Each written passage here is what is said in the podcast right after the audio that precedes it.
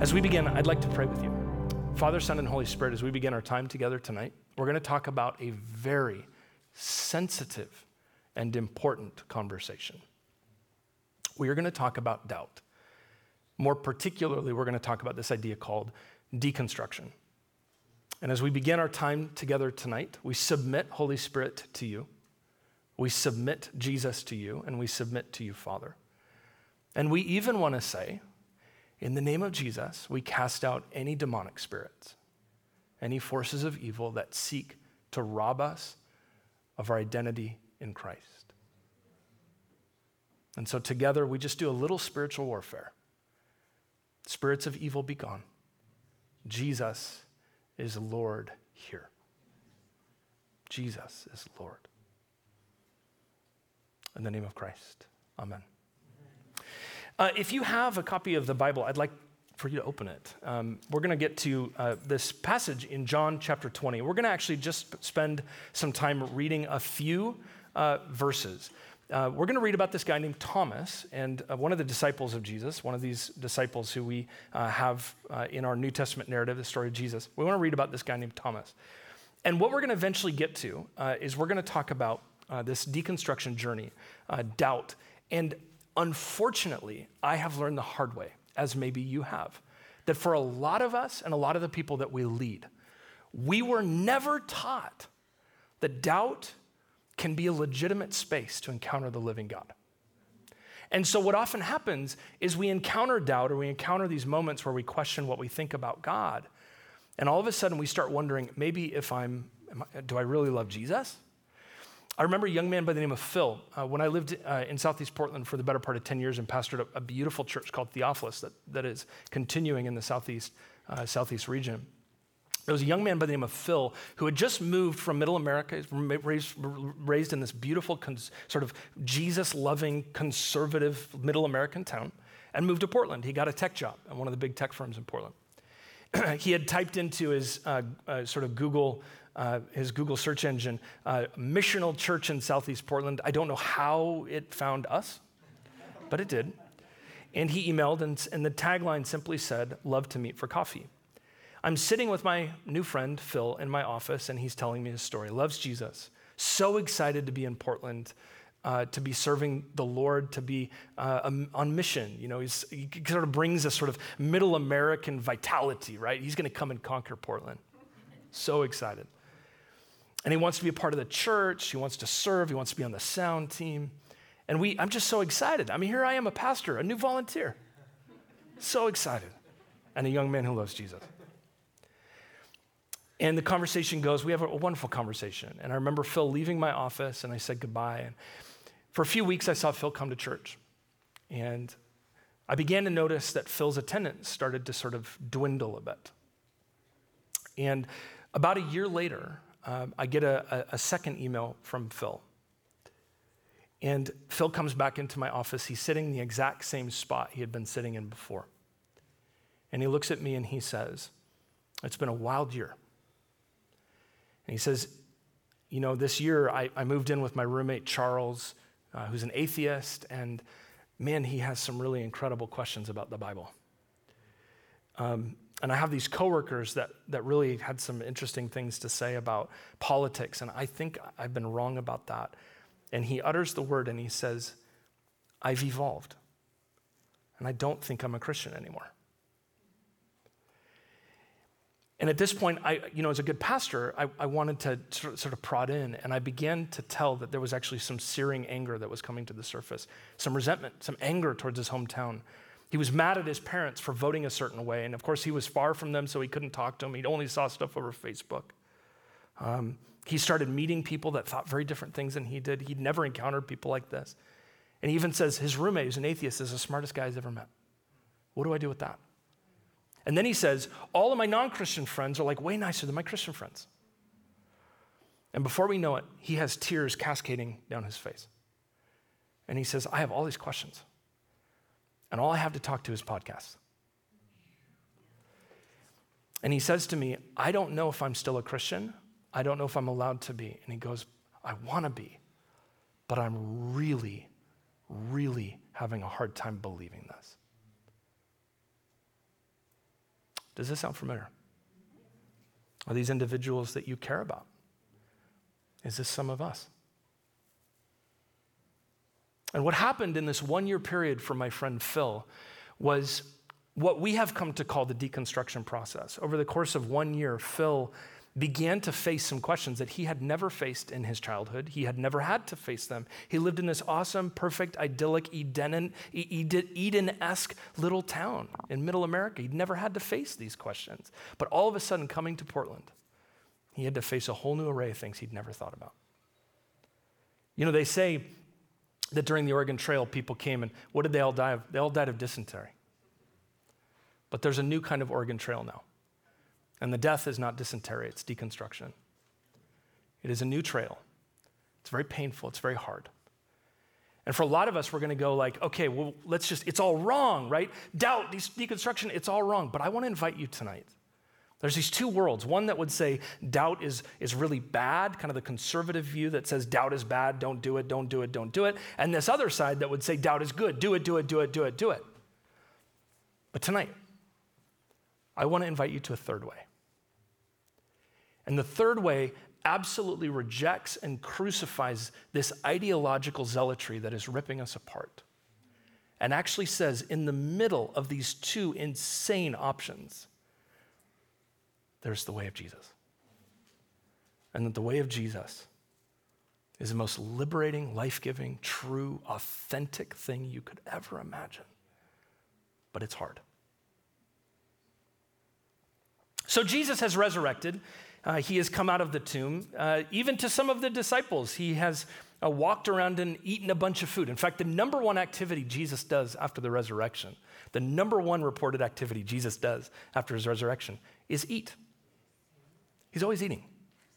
I love this. The resurrection state is not the end of hunger. Sometimes it makes you hungry. Okay? But he walks around for 40 days and he just eats. He's always eating with these disciples. One of the first occasions in which he appears to the disciples, he's with all the disciples except for, of course, Judas, who was not there. But Thomas wasn't there either. And so the disciples have seen Jesus, but Thomas hasn't.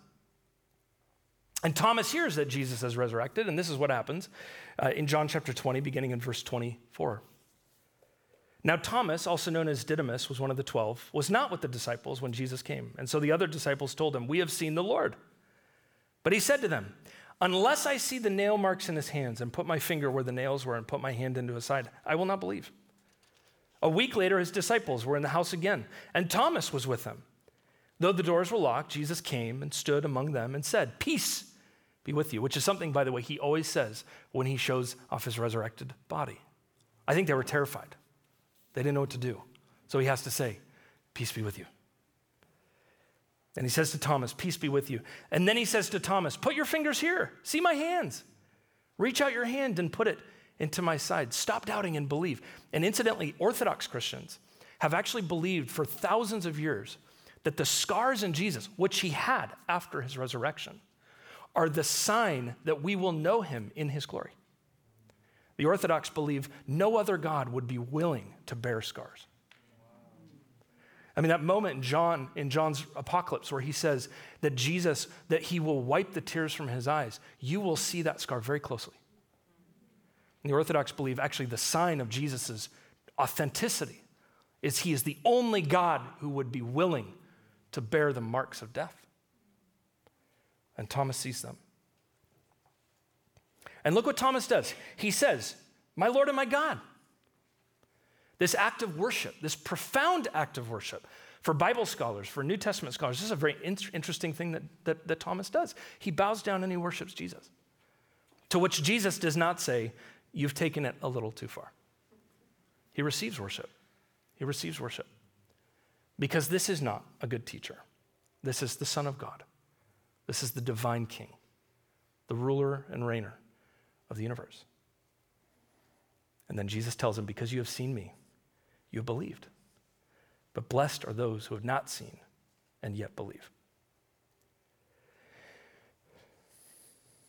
I want to identify three things that happened to Thomas. I think by identifying these sort of three stages for Thomas, we're going to actually have some, some blueprint, some help to understand how we walk through doubt and deconstruction, but all the more how we serve others who are walking through the same thing.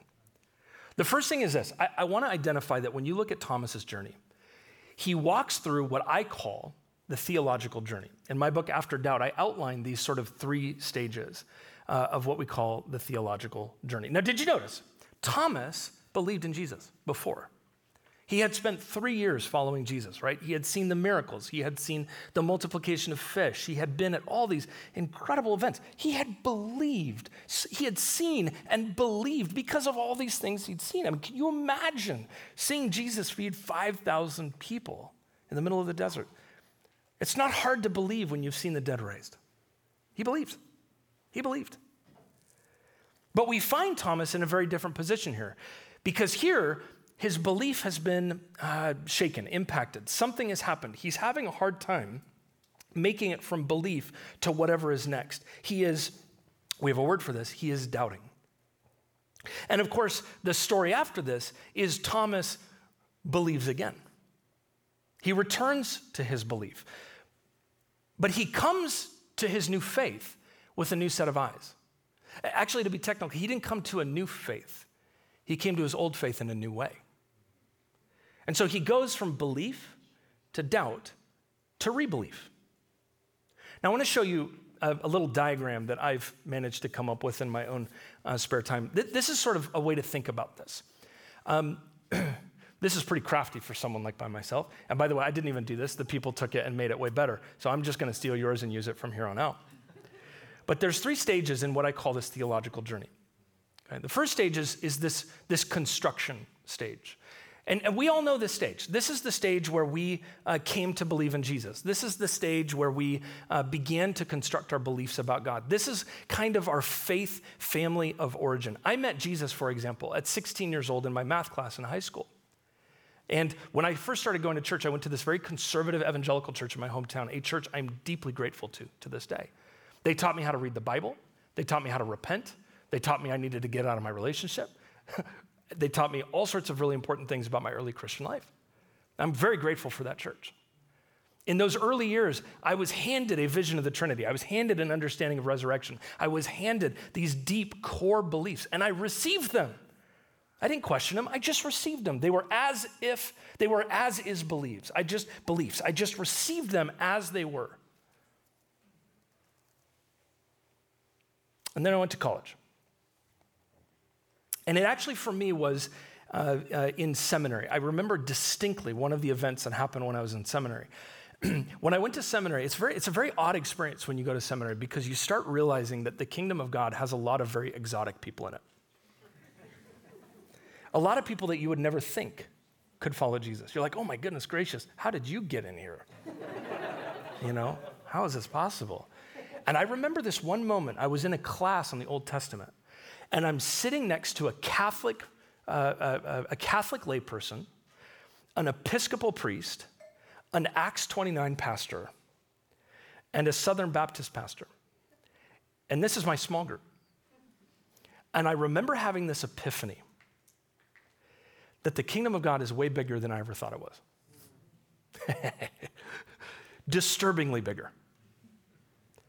And there was this experience of seeing the world realizing that God was so much bigger than I could have ever imagined. There's a line in an old Puritan thinker, uh, uh, an old Puritan said once, uh, he, he said, You know, if it fits in a spoon, it can't be the ocean. And he's talking about what we think about God. He's saying, if it fits in your mind, it's probably not God and this eye opening experience that the kingdom of God was way bigger than I could imagine and probably wanted it to be. And I began to have some pretty big questions. And for the better part of two or three years, I walked through this deconstruction stage. So, from construction, those, those early years when we believe, all of a sudden, I'm beginning to question some of these things I'd been handed. I remember in deconstruction, I remember one of these events too, that I, while I looked back on this conservative evangelical home I had been, this conservative evangelical church where I believed in Jesus, I was so grateful for the passion and the heart and the love for the Bible I'd been given.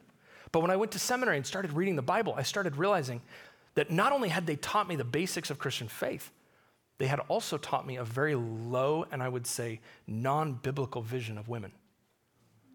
That women were footnotes in the kingdom of God. And all of a sudden, I'm beginning to realize the same family that gave me the good news gave me some stuff that probably wasn't good.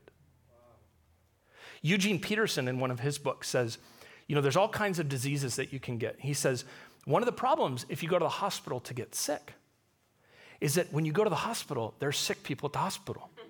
So, guess what happens when you go to get healthy? You get sick. And Eugene Peterson says there's a unique kind of medical illness they call iatrogenic diseases, which are diseases you pick up at the hospital. And the truth of the matter is, every single person in this room was handed the gospel, was handed a faith in Jesus by an imperfect community. And at some point in our journey, we begin to wake up that some of the things that we were handed weren't good. And the key is doing what my grandma said eat the meat and spit out the bones. that you receive the good and let go of the bad. And friends, this stage, here's what happens when most Christians walk through this stage. It is happening right now on a political level for us.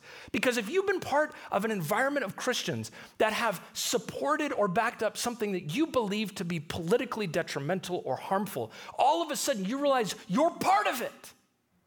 You're complicit in your mind.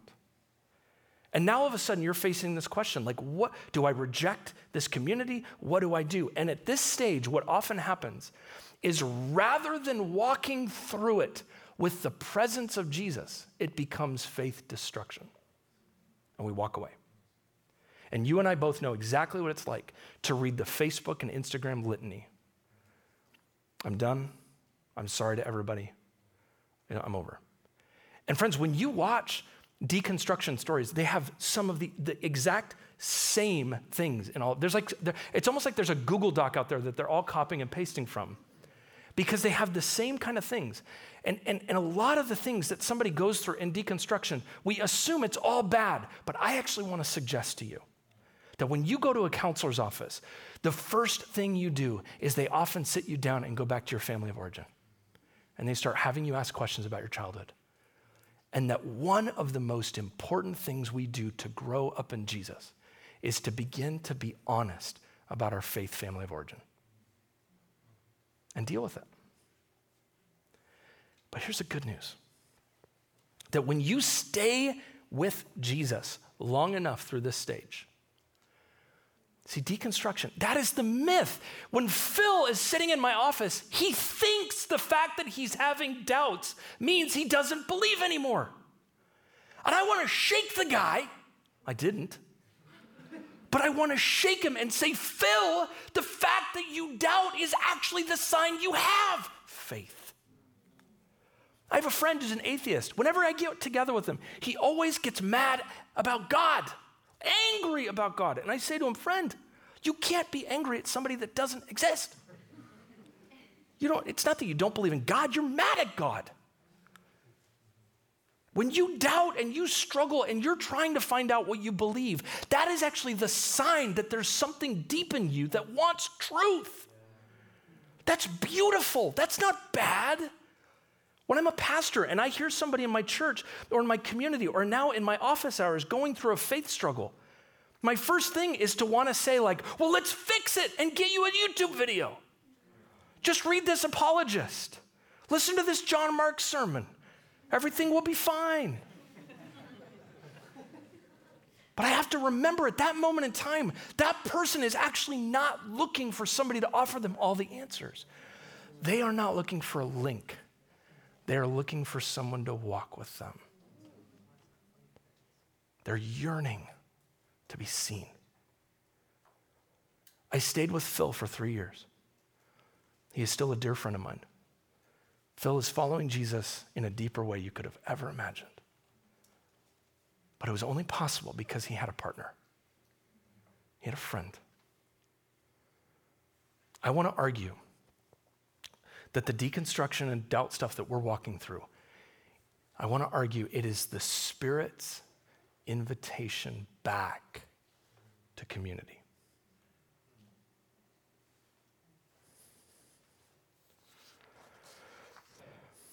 I want to discern something here. There is a difference between good deconstruction and bad deconstruction. Good deconstruction, I would argue, are those moments in our life where we recognize something we believe about Jesus is not Jesus. And we go, this has to change. This is wrong. I need, I need, I need to study the Bible and find out what it has to say. I need my th- theology to be rethought in this area. That, that, friends, is good deconstruction. Good deconstruction are those moments when we see elements in our understanding of God that do not reflect God, and we have the guts to say, I'm going to undo that aspect in order to follow God more faithfully. C.S. Lewis put it this way He said, actually, the sign that you're following God, this is in his book, The Great Divorce. He's talking about a picture he had of his wife, Joy, who had passed away. And he's reflecting about how he's fallen more in love with the picture of his wife, Joy, than he loved Joy. And he says that we do that to God.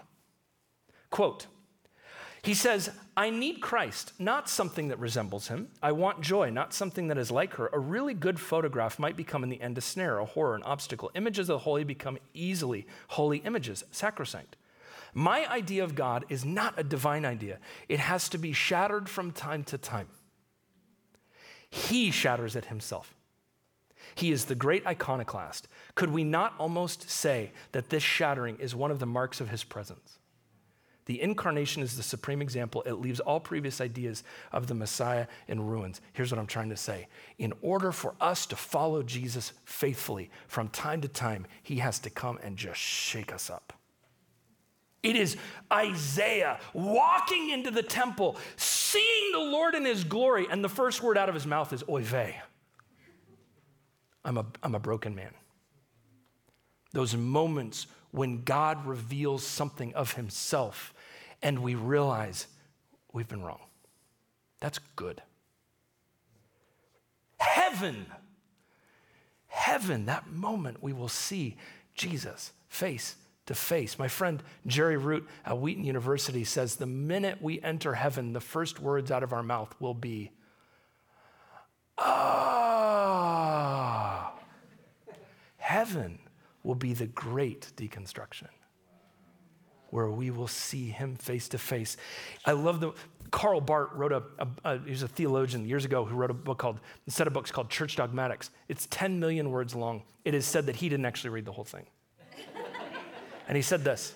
He said after having read this book or after having written this book, he was asked, "What do you think about uh, about this book?" And he said he said this after having written 10 million words about God. He says, "In heaven we shall know all that is necessary." and we shall not have to write on paper or read more. Indeed, I shall be able to dump even my book, Church Dogmatics, on the ground over the growth of which the angels have long amazed on some heavenly floor as a pile of waste paper. And what he's saying here is that even in the, in the presence of God, our theology is shattered. I actually think for a lot of us, deconstruction is actually our way of faithfully following Jesus. That, that actually we need to ask big questions because something we've been handed is not good. You know, in, in a way, this sounds silly, but my wife and I grow tomatoes. This is the way I think about it. My wife and I grow these incredible Oregon tomatoes. If you've never had Oregon tomatoes, you haven't lived. It is proof of the living God. They are so good. Oregon tomatoes are why we live here in the dark doldrum nine months out of the year. They're so good. And we grow these tomatoes. And in the summer, we will have somebody come to our home to have a meal. And they will say, Well, I don't like tomatoes. And I'll serve them my tomatoes. And then they'll say, Oh my gosh, I love tomatoes. and all of a sudden, you begin to realize people don't hate fake, people don't hate fake, people don't hate tomatoes. They hate fake tomatoes. And what a lot of us are deconstructing is not Jesus, it's bad religion. And we have confused bad religion with Jesus. And I want to argue that actually some of us, at the end of the day, are questioning because we long for God. That's good deconstruction. But, friends, there is bad deconstruction. And for me, to think about the difference between good and bad deconstruction, we have to ask the question of what is the goal? And the goal, friends, I'm going to just retweet a little Jesus here. The goal is eternal life. Jesus says eternal life in John's gospel is to know the one who's been sent. It's to know Jesus. It's to live and enjoy and to love Jesus. That is the goal. Everything is about that goal. If you don't have that goal in mind, then there's no way in the world to discern if it's good or bad deconstruction. The goal is Jesus. This conversation is not about getting progressives to become conservatives. This is not about getting conservatives to become progressives. This is about getting everyone to go deep in to Jesus. And if that's the goal, then, friends, there are clearly some bad forms of deconstruction. Let me define a term for you ethnocentrism. In fact, let me define it for you. Uh, this is a, a, term given by Edward Norbeck, who was a, a, a sociologist of culture uh, and an anthropologist. And he defines ethnocentrism this way. It's a very interesting uh, concept. Ethnocentrism literally means people centered, it is the idea that your culture and your moment in time is the most important and the best. he defines it this way uh, he says ethnocentrism is an, an, excessive centering of ideas and values around those of one's own culture so that the customs of people of different cultures are depreciated and regarded as amusing, ridiculous, inferior, unworthy of serious consideration, immoral, and animal. Essentially, the idea that your culture is the best. And friends, when we look at the history of the Bible, we see ethnocentrism impacting a lot of stuff. Let me give you an example Thomas Jefferson. Uh, this is a snapshot of Thomas Jefferson. He was one of the founders of uh, the United States of America. He was one of the framers of a Constitution.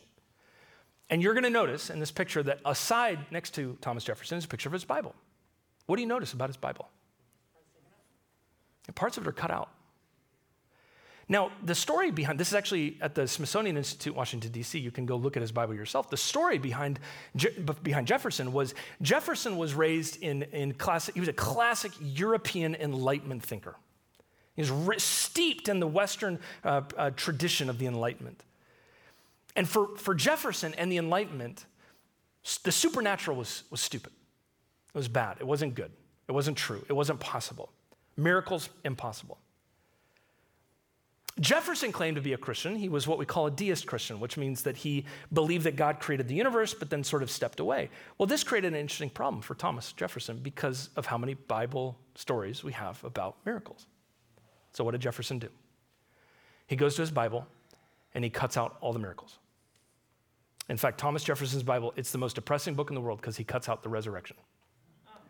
It ends with his death. There is no redemption. It's really, really sad. And when you look at his Bible, he cut out all the parts that didn't fit his cultural narrative. Now, I, have never, uh, I've never in my life, I've never in my life had a student come into my Bible class with a pair of scissors and cut out stuff. I mean, I'd flunk them real, real quick if they did that, but just cut out the parts they don't like. We don't do this physically, we do it emotionally, we do it exegetically. Let me give you another example. One of the problems that the early uh, slave owners in America uh, faced was that the slave owners actually loved that the slaves read the Bible. They, they actually were really thankful that the slaves read the Bible because when the slaves read the Bible, they were inspired. But there was a problem. the slave owners didn't really like the parts of the Bible that were about the, the slaves going free. And so the slave owners, they, they took their Bible and they wanted the slaves to have Bibles, but they didn't want their slaves to know God wanted them to go free. And so they literally cut out the book of Exodus, which is a story about God's freedom from slaves, gave it to the slaves, and passed it along.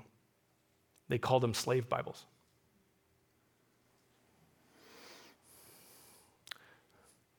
Failing to recognize that this was not a God who was interested in inspiring people to slavery. This was a God seeking their freedom.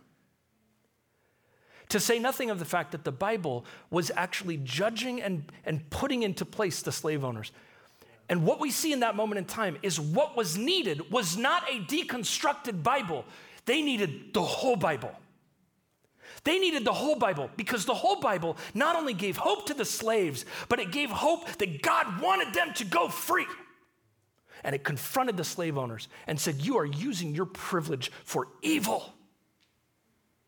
There's a Catholic theologian who said slavery didn't end because people stopped reading the Bible. He said slavery ended because people finally started reading the Bible. I look at Jefferson, I look at the slave Bibles. And what I see is I see people who are passing along a version of the faith that works for them. And what I want to say is, we aren't called to love the God we want. We are called to love the God who is. I'm sitting in my office three weeks ago.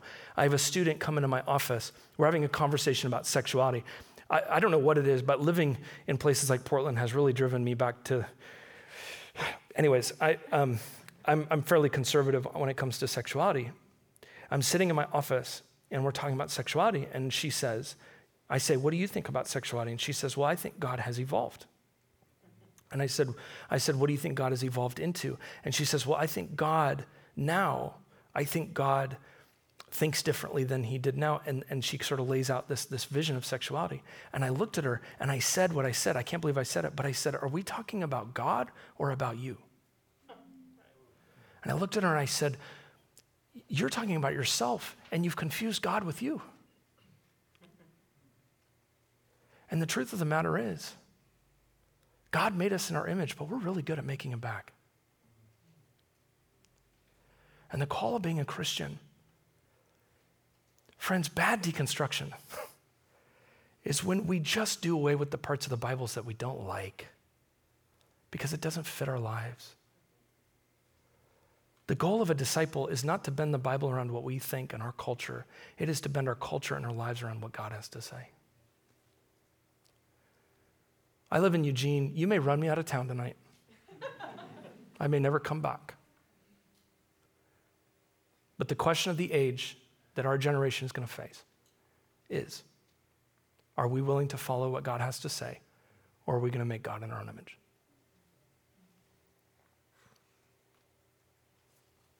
The second thing is Thomas trusts himself. And when I say Thomas trusts himself, we actually see this interesting taking place. He says, I can't believe that he is resurrected. What's really happening here, it's not that he can't believe, it's that now he believes in himself over the community of the witness. He's actually believing his own eyes. He's believing his own eyeballs. He can't believe what they're saying. He can't believe the truth. And so he's actually believing himself. There was a book written a number of years ago by a guy named Michael Polanyi called Personal Knowledge. He wrote about science, and he wrote this groundbreaking book about science. And he argued that at the end of the day, every single scientific inquiry, question, and answer is at the end of the day based on an act of faith. You are believing in your tools. You are believing in the instructions. You are believing that the universe is orderly, that actually objective science is based on faith. And what we see from Thomas is yes, he's doubting that Jesus is resurrected, but he's believing himself. And why this is important is, friends, we're not talking about faith and reason, we're talking about faith and alternative faith. We all believe in something. And in this moment in time, Thomas believes in himself more than the truth of the resurrection. I mean, friends, this goes all the way back to the Garden of Eden. When the serpent comes to the woman and says, Did God really say you must not eat from the tree? And he says, Surely you won't die. He's saying to her, Don't trust what God has said, trust what you think. It's interesting. God, the serpent actually says to the woman, he says, if, if you eat from this tree, you will be like God. It's interesting. In, in, in the temptation, when Jesus is in the desert, the serpent says something very ominous, the same. The serpent says to Jesus, If you fall off this high place, if you bow down and worship, I will give you all the nations. Now, what's interesting is in both cases, the serpent was the woman already like God? She was made in his image. Who already had the nations? One of the serpent's tricks is he always offers us things we already have in Christ. he offers us these little things, assuming we don't have it. We already have it. You already have the identity. You are already loved. You don't need to give your body to be loved. You are loved right here and right now. And the serpent's trick to this woman is he says, Believe in yourself. Don't believe in what God has said. Don't believe in what he told you. He says, Believe in yourself. And that is, friends, literally demonic wisdom. Believe in yourself. Don't believe in what God has said. Believe in yourself. Do you hear it in Thomas's voice? If I can touch his side, I will believe. When a student says to me, I could only believe in a God who, dot, dot, dot, dot, dot, it's Thomas. He is saying, I will believe in God so long as God fits my cultural narrative, what I think he should be, as long as God fits what I want him to be. And that, friends, at the end of the day, is trusting in ourselves more than trusting in God. And then I want to point out that Thomas, he does return to worship. He comes to Jesus and worships. And why that's important is we have got to see worship as a reflection and an opportunity and a reality for a person in doubt. Worship and doubt can go hand in hand. There's a line in Matthew chapter 27 when Jesus goes up on the mountain and it says that they came to him, but some doubted. They worshiped with their doubt. They came to worship God with their questions. And Thomas comes to worship God in his questions. And I got to point this out. Dallas Willard points this out. You'll like this, John Mark. Did you notice that Jesus does not show up to Thomas for a week? And why that's important is that when you are going through doubt and deconstruction, it feels like forever. And Dallas Willard said that from time to time, God actually allows us to stew in our doubts because it makes us people worthy of truth. It's like dry farming. If you've ever known somebody who's grown grape seeds, they're a vintner, they'll always, you'll know this, you never artificially water the plants. Never. Why? Because if you artificially water the plants, all the roots stay at the surface where the water is. What we need to do is embrace the silence and quietness of God and the questions as opportunities for our roots to go really far down. He waits a week, but he does show up. And he sees him. And Thomas worships with his whole heart. I get asked this question Is doubt bad? I mean, don't we have a passage in the book of James that says the person who doubts is the double minded? And I would say, sure, that can happen. But the book of Jude tells us to be merciful to those who doubt. Meaning this it implies the doubters are among us. And when you meet them, you're kind. That you don't treat somebody in doubt as a problem, you see them as a gift from the living God. What does Thomas go and do? You know, the end of the story, you may not know kind of what happens to Thomas, but the end of the story is this. The end of the story is Thomas actually becomes a missionary. Does anybody know where he goes? India. He goes to India. Actually, if you've ever met an Indian Christian with the last name Thomas, my friend Christy Thomas uh, loves Jesus with all her heart, and she is uh, some, she, 20, generation, 20 generations ago, her family met Jesus in a community of Thomas Christians in India. There's a community of Thomas Christians today that have been following Jesus for 2,000 years. Why? Because a doubter went all the way to India and taught the good news of Jesus, and it, and it revolutionized a society. I say this to say the minute we can stop seeing doubters as a problem in the church and our future missionaries, there's a future to the person listening to this who is struggling with your faith and you're wondering how in the world God can use you or do anything with you, may you hear the voice of the living God say, Your story is not done. You're just prepping to be a missionary. And the story is that deconstruction, yeah, it's painful, it's hard, but man alive, when you have grit and you stay with Jesus long enough, you come out the other side. You've got some scars of your own, but you come out with a new vigor and grit and love. This is, friends, why we love people like Henry Nouwen who struggled with his sexuality and was faithful to Jesus in the middle of it. This is why we love C.S. Lewis and people like Flannery O'Connor and people like this. We love their writings because we know that their life was marked by struggle and doubt and didn't get everything they wanted. They lived the cruciform life where the highest goal was not their desires, but eternal life. What we need is a new generation of Henry Nouwens and Flannery O'Connors and C.S. Lewis's who have been willing to say the goal of this life is not to have all the answers. The goal of this life is to worship the living God, to see Him face to face, to long for that day when all of our theology will come crumbling down by the scar on His hands as He wipes our, our tears away. We struggle in this life. There's pain, there's toil. It's hard. But our goal is worth it to know God and to enjoy Him forever.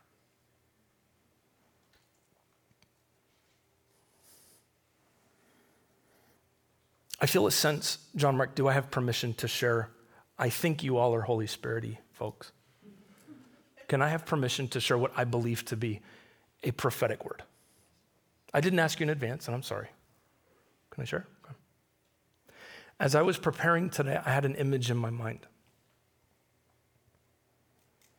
In the parable of the prodigal son, there's a younger son who walks away. He takes the inheritance, he runs off to a distant land, he parties. And there's a moment he wakes up and he comes back. There's also an older brother that's still at home. And the younger son comes back from his years of parting and he returns to the father. And I had this image in my mind today. Why in the world did the older, why did the, why did the younger son leave? And I had this image. I think the younger son left because he was sick and tired of the older brother.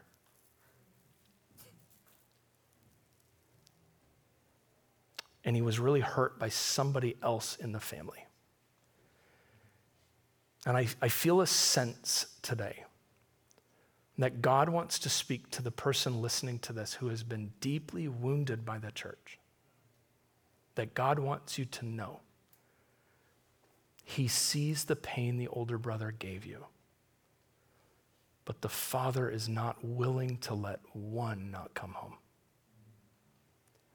And I sense the Lord saying, don't let the silliness of the older brother keep you from the love of the Father.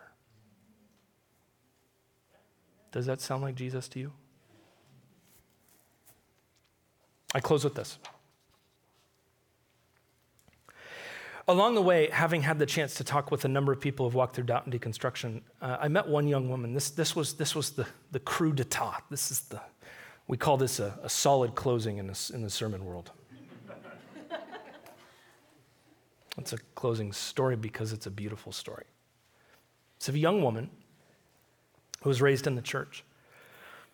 And she describes her childhood experience. She was raised in the church in a home where uh, there were no boundaries. She, she said, in, in my family, my faith was my parents' faith. I never had my own faith. It was only my parents' faith. And she says, there were no boundaries. There were no boundaries in my home.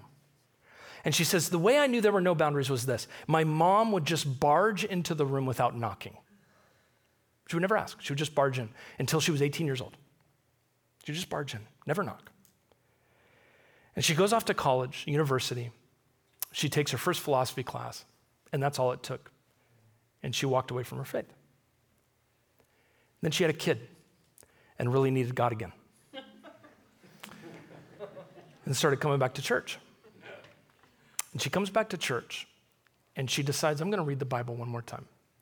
And she opens to the book of Revelation and she reads that Jesus stands at the door and knocks.